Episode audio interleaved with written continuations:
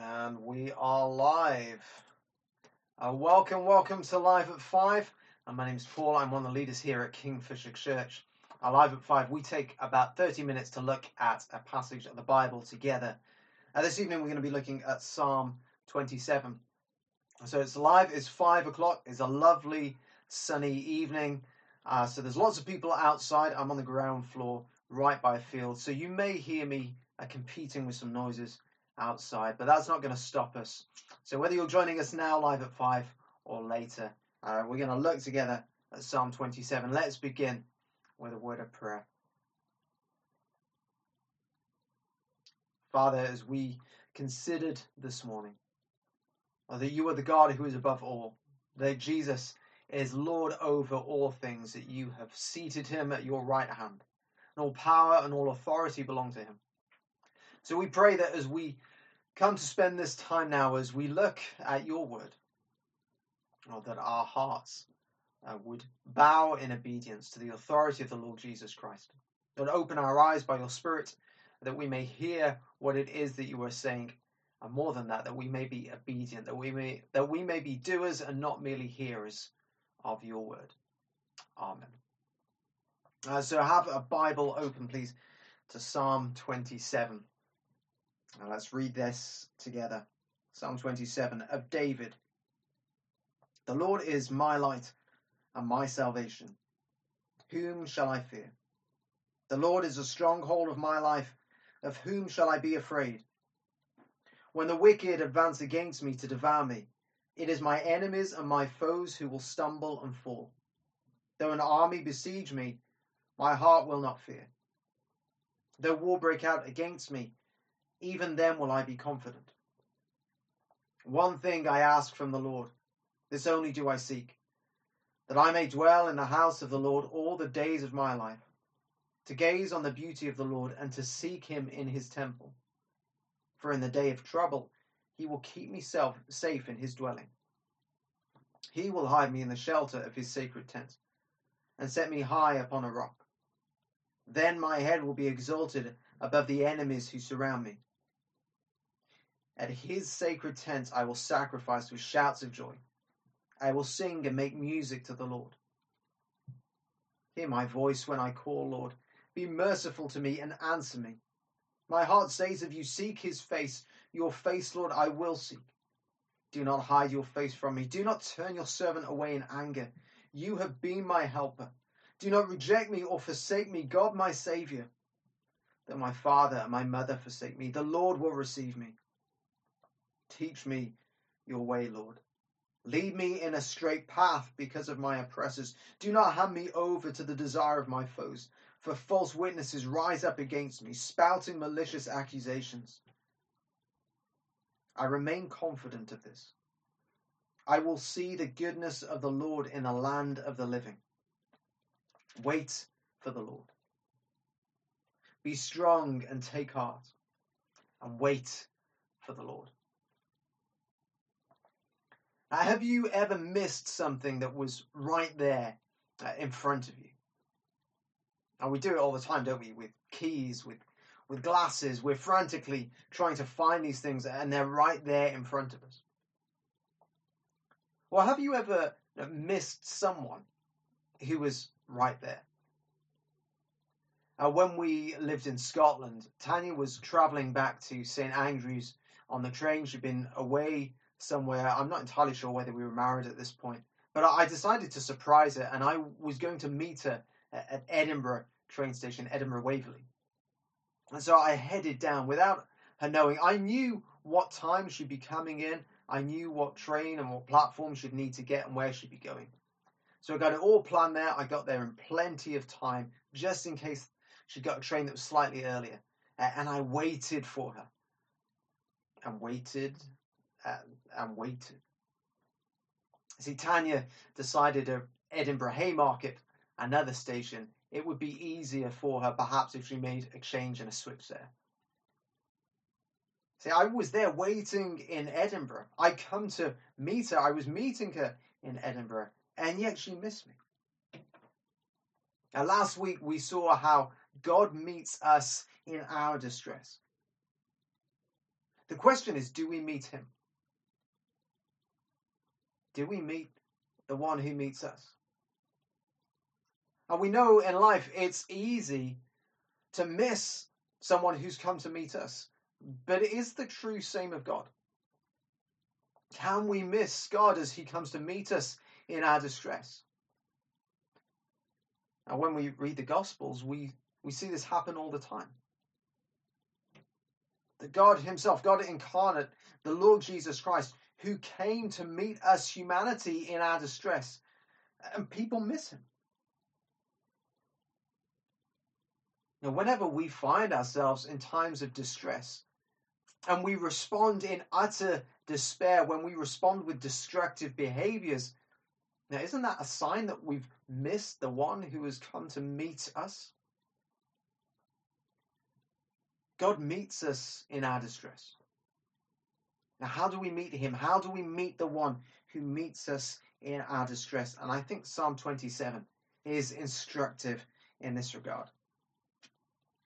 So we're going to look through Psalm 27 and consider how we meet the one who meets us. Psalm 27 is entitled A Psalm of David. I think that's important for us to remember that the words of this psalm, they're not theoretical. These are words that are birthed out of a living experience. The King David, he experienced times of great distress, and yet the words of these psalms weren't just lived out by David. And they were written in the scripture to be lived out by the people of God, but most notably, they were lived out by the Son of David, Jesus Christ Himself. Jesus lived out the words of this psalm in order that we might live them out too. I mean, this is how Hebrews puts it. Hebrews chapter 5, verses 7 to 9. During the days of Jesus' life on earth, he offered up prayers and petitions with fervent cries and tears to the one who could save him from death. We'll see how Psalm 27 fits into that in a moment. And he was heard because of his reverent submission. Son though he was, he learned obedience from what he suffered. And once made perfect, he became the source of eternal salvation for all who obey him. The Lord Jesus who offered up these fervent prayers and became the source of eternal salvation. See, Jesus both empathizes and empowers us in our distress. Jesus walked the road before us in order that we may follow after him. And so we're going to walk this road then of Psalm 27, discovering how we meet the one who meets us. How do we meet God in our distress? Well, firstly, remember. Remember, in times of distress, remember who God is. Verse 1 The Lord is my light and my salvation. Whom shall I fear? The Lord is a stronghold of my life. Of whom shall I be afraid? What does that mean for God to be our light and our salvation, for God to be the stronghold of our life? or verses 2 and 3, they go on to explain this, to unpack it. For God to be the stronghold, our light and salvation, it means when the wicked advance against me to devour me, it's my enemies and my foes who will stumble and fall. See, with God as the stronghold, with God as salvation, it means that the tables turn. And this is a truth that shines out in all its brilliance as we look at the cross of Jesus Christ there in that darkest moment of history, when the compassionate creator of all things is rejected by the very ones that he had created. And as Jesus hangs there on the cross, it looks as though evil has triumphed.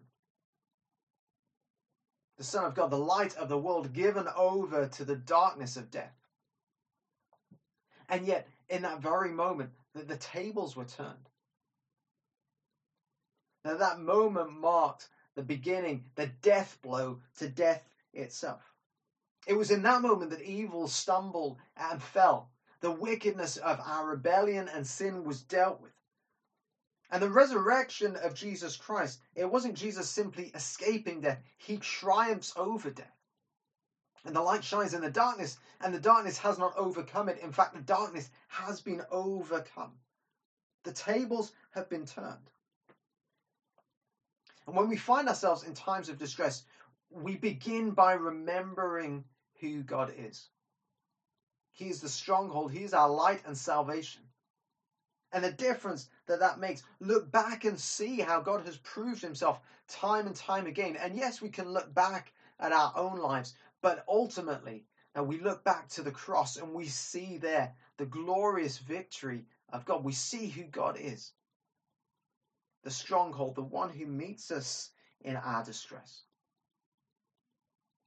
We meet God in our distress by first seeing who He is. Remember who God is. And secondly, then, resolve.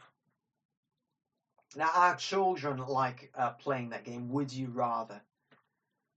Uh, questions like Would you rather only eat chocolate for the rest of your life, or would you rather only eat chips for the rest of your life? As Psalm here in verse 4, in many ways, presents us with an answer to a would you rather type question. Would you rather go through life with the absence of trials or with a presence of the Lord? How would you answer that question? Would you rather go through life with an absence of trials or with a presence of the Lord? Now, even if we could go through life without any trials, without any adversities, we would all still have to face up to death at the end of the day. But just remember who God is. God is the one who brings deliverance out of times of distress. And so, really, which would you rather? Would you rather go through life without trials, without difficulties, without distress, or would you rather the presence of the Lord? How would you answer it? This is how the psalmist answers it. Verse 4 One thing I ask from the Lord, this only do I seek, that I may dwell in the house of the Lord all the days of my life, to gaze on the beauty of the Lord and to seek him in his temple. We get some different words that are used here in these verses. So, verse 4, house of the Lord, a temple. Verse 5, dwelling, a sacred tent. I don't know the exact reason why we've got this change from the image of a temple to the image of the tabernacle. And certainly the, the temple was a static structure, the tabernacle was one that was mobile. Uh, and we can't perhaps be sure of the exact reason why it moves from one image to the other. But in doing so, these different words, it makes clear, it emphasizes that the desire is not for a particular building. It's not that the desire is for the building of the temple or, or the building of the tabernacle. There's something more. Because what was it that the temple and the tabernacle uh, symbolized? Why were they so crucial? Why were they seen as so important? It's because they mark the place of God's presence. The desire is not for the temple itself, the desire is not for the tabernacle itself, but for the presence of the Lord, as we see here in these verses, to dwell in the house of the Lord and to gaze on the beauty of the Lord, to seek Him. The desire is for the Lord's presence because the Lord is the stronghold. It's not simply that He provides a stronghold, He Himself is the stronghold. And so, in the light of who God is, as we remember who God is, then we resolve, we resolve to seek Him. We don't look elsewhere because the Lord is the deliverer. This one thing, one thing do we seek. We resolve to seek the Lord. It's the Lord's presence. It's not the absence of trials that makes the difference. Verse 5 Seek the Lord's presence, for in the day of trouble, he will keep me safe in his dwelling. He will hide me in the shelter of his sacred tent and set me high upon a rock. And it's as though we've got this imagined scenario here being played out the day of trouble. But that day of trouble, it is envisioned in light of the Lord's presence. Uh, how often do you find yourself envisioning, playing out scenarios in your mind? I think we tend to do it a lot, don't we? And just the other week, I found myself thinking about the future and running through the different scenarios and what that might mean. Uh, if we leave Little Paxton in the summer, it's it's going to be sad, and there's also all these other things then that would need to be sorted that would need to come into place.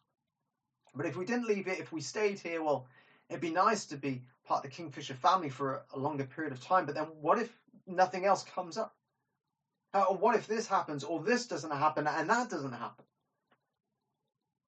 We start playing out these different scenarios. Now, this is what I need, and if I don't get this, then then things are all just going to fall apart.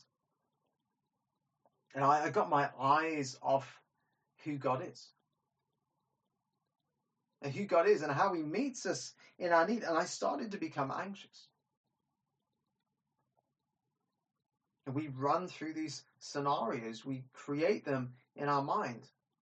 We envision what might happen with our finances, with our health, with conflict, on a community level, on a global level. You know, what if this happens? What if this doesn't happen? What if my plans don't work out? And we try and envision that future and to figure out a way to navigate it. Now, what is the thing that I need? What is the situation that I need to manipulate to, to make this happen the way that I need it to happen? And we become anxious. We become stressed. We start striving after that one thing. We envision, we imagine those scenarios. Now, I don't think that's so much the problem. The problem is what we do with that envisioning. Uh, how often do we follow in a path of this psalm? How often do we start with the one thing? Know, the one thing that we need, the presence of the Lord, and then envision that day of trouble in light of the Lord's presence. In the light of who he is. That's what the psalmist is doing here. In the day of trouble. He will keep me safe in his dwelling, envisioning that day of trouble, but in the light of the Lord's presence. And that's what the Apostle Paul does uh, when he writes to the Philippians. Me just bring this up. This is Philippians chapter 1, verse 19. Uh, Paul says to the church, I know that through your prayers and God's provision of the Spirit of Jesus Christ, notice the Lord's presence, Spirit of Jesus Christ, the Lord's presence with him. What has happened to me will turn out for my deliverance or my salvation. Uh, in the context of that passage, it shows that when Paul's speaking about his deliverance, he's not talking about being released from prison. When he speaks about deliverance, he is speaking about showing and sharing in the glory of Christ. And the presence of the Lord means that day of trouble, the imprisonment that he is facing, eventually it is going to result in exaltation. See, when we envision that day of trouble, how often do we envision uh, the Lord's presence? How often do we envision the ultimate end of that distress and the difference that the Lord's presence makes? As we see here, verse 6. Then my head will be exalted. This is the ultimate end. Then my head will be exalted above the enemies who surround me. At his sacred tent I will sacrifice with shouts of joy. I will sing and make music to the Lord. That is the ultimate end with the presence of the Lord. With the ultimate end, sharing in the new creation joining in song and celebration. Do you envision? Do you envision the difference that the Lord's presence makes? The ultimate end that day of distress. How do we meet God in our distress? Well, we remember, we remember who the Lord is, and then we resolve. And we settle within our mind the one thing that we need, the one thing to seek the presence of the Lord. We remember, we resolve. Thirdly and finally, we respond. Respond. Reflecting on my own life this last week or so, I realized how easy it is to remember to resolve and then just stop short. Now we tell ourselves God is in control. We memorize Bible passages, and then we we wonder to ourselves, why is it that I feel that that God's not met me? Why is it that we've not met God in our time of distress? Nothing seems to have changed. And I think it's because we stop short. I mean, just imagine for a moment you found yourself in a situation where you were financially hard up. You're strapped of cash. And then someone remembers, or sorry, someone reminds you, now your father, they've written you these checks. Oh yeah, I've got these checks. And so you find that check, you get it out, you look at it, you you hold it, and you start to envision now your financial situation in light of this check that you are holding. And yet, you still find yourself in financial dire straits.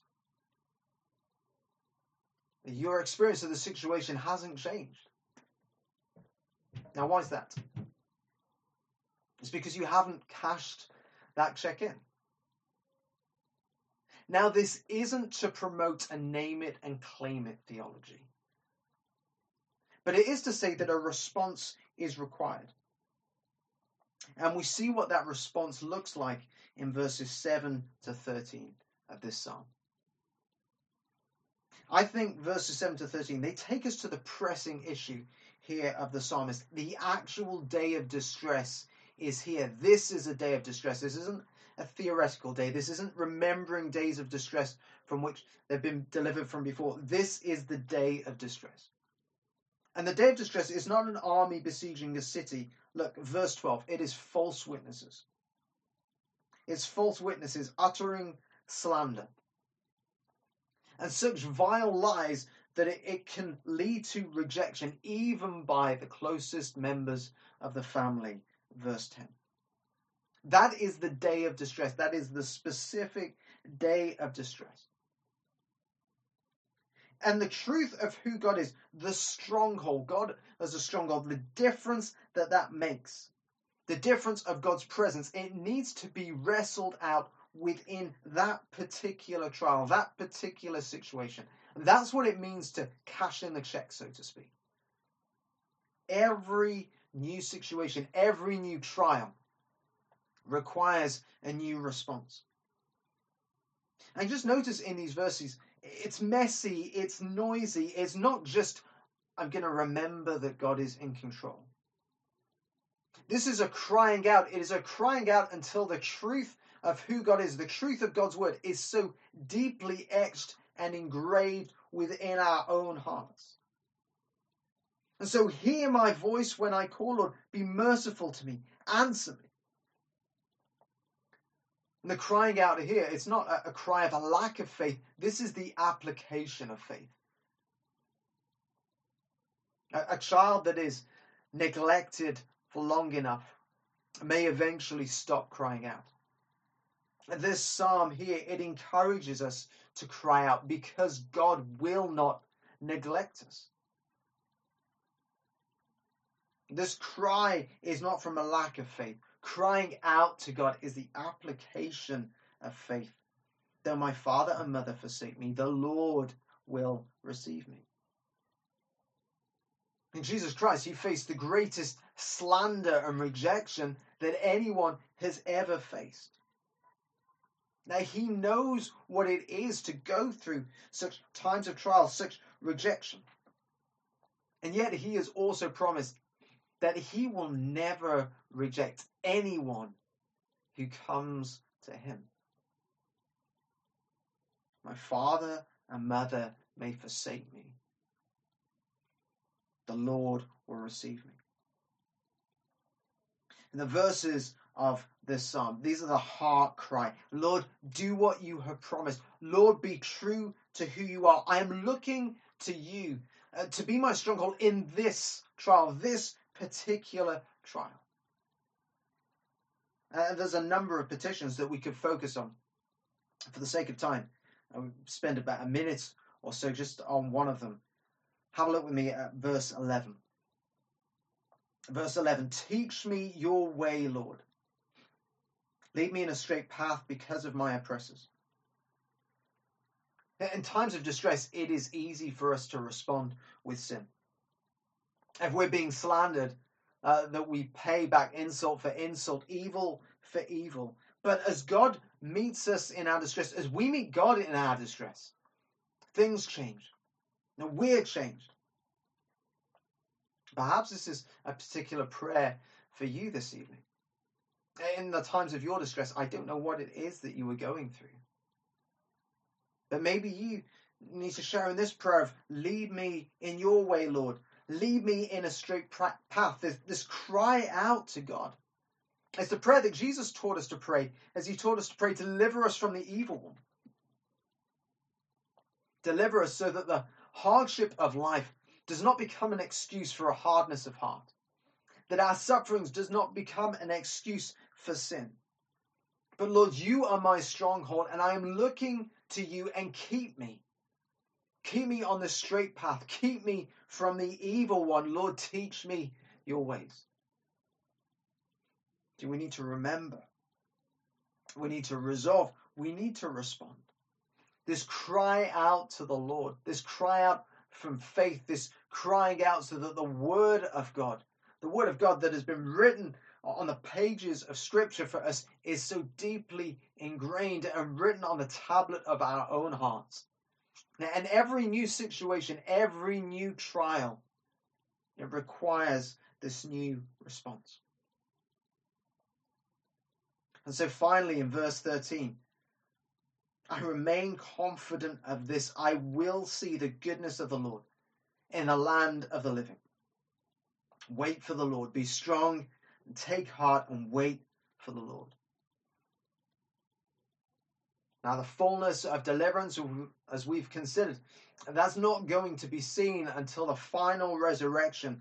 And yet, even in prison, the Apostle Paul could testify to the goodness of the Lord.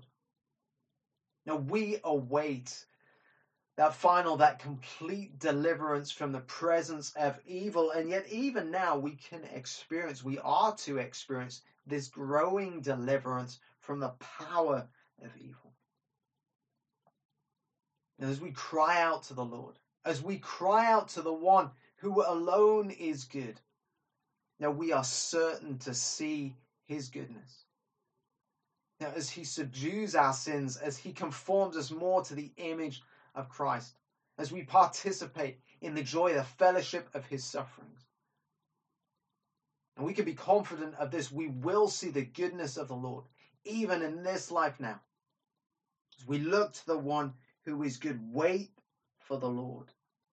Be strong, take heart, wait for the Lord. This waiting is no passive thing.